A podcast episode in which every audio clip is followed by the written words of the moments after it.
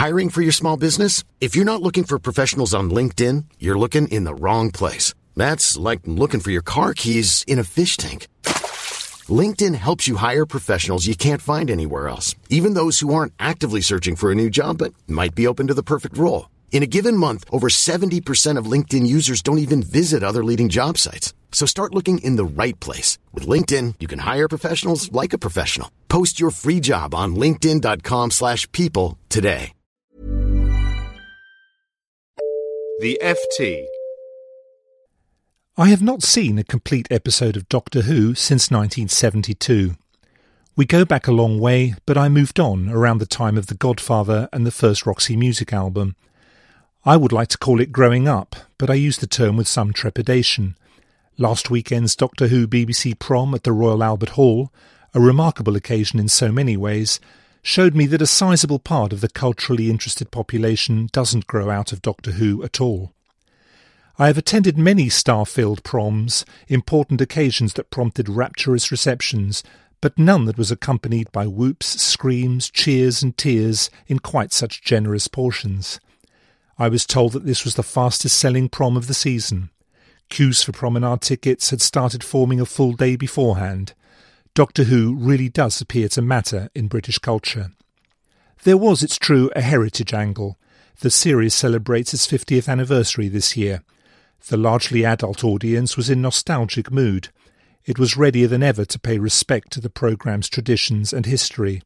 It knew its stuff, too. When a brief portrait of Delia Derbyshire, the woman responsible for the sound of that extraordinary theme tune, was shown on a giant video screen, it was greeted with impassioned applause. Doctor Who is a programme that famously plays with notions of time. Whatever time is, Derbyshire was ahead of hers. When she embroidered Ron Grainer's theme tune in 1963 with brilliantly improvised electronic sounds, it was as a 26 year old who had recently assisted Luciano Berio at summer school. She now receives greater ovations than the Italian experimentalist in this most august of classical music venues. Even a Time Lord would have had some trouble predicting that one. Here's a reminder, if you needed one, of that familiar theme.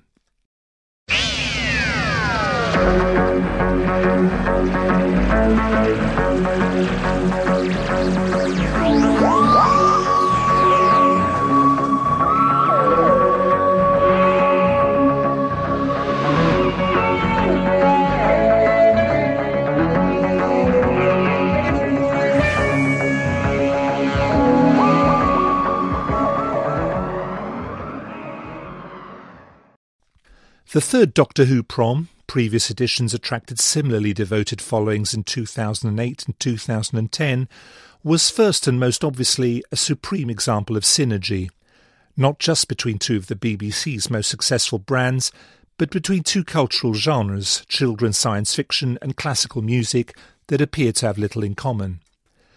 No one would have thought in 1963 that parading a few Cybermen up and down the aisles would help attract young people to a classical music concert and that it could be a good thing.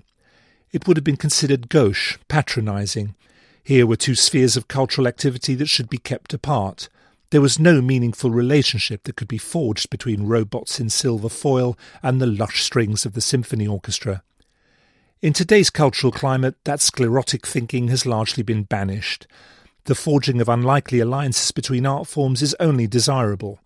The engagement of a mass audience with what have been previously perceived as elitist modes of expression is the holy grail of all cultural institutions.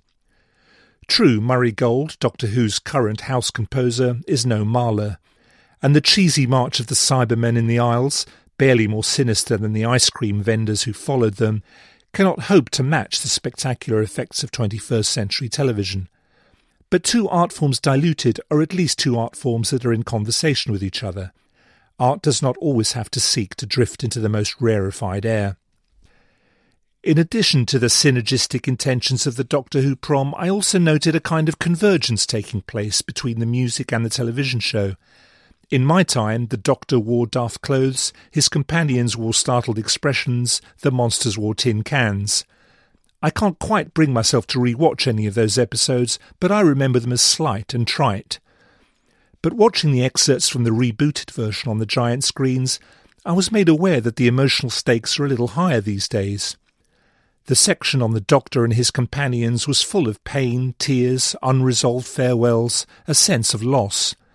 Gold's sensitive scores had a palpable effect on the audience.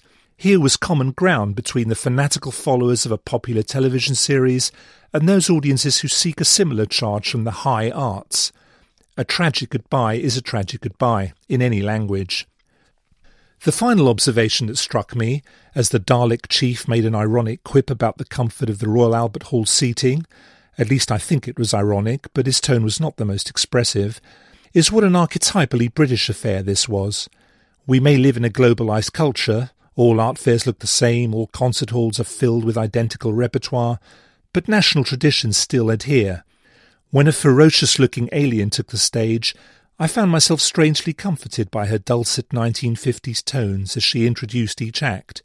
It was like Watch with Mother for reptiles. This was no last night, but it was a weird night.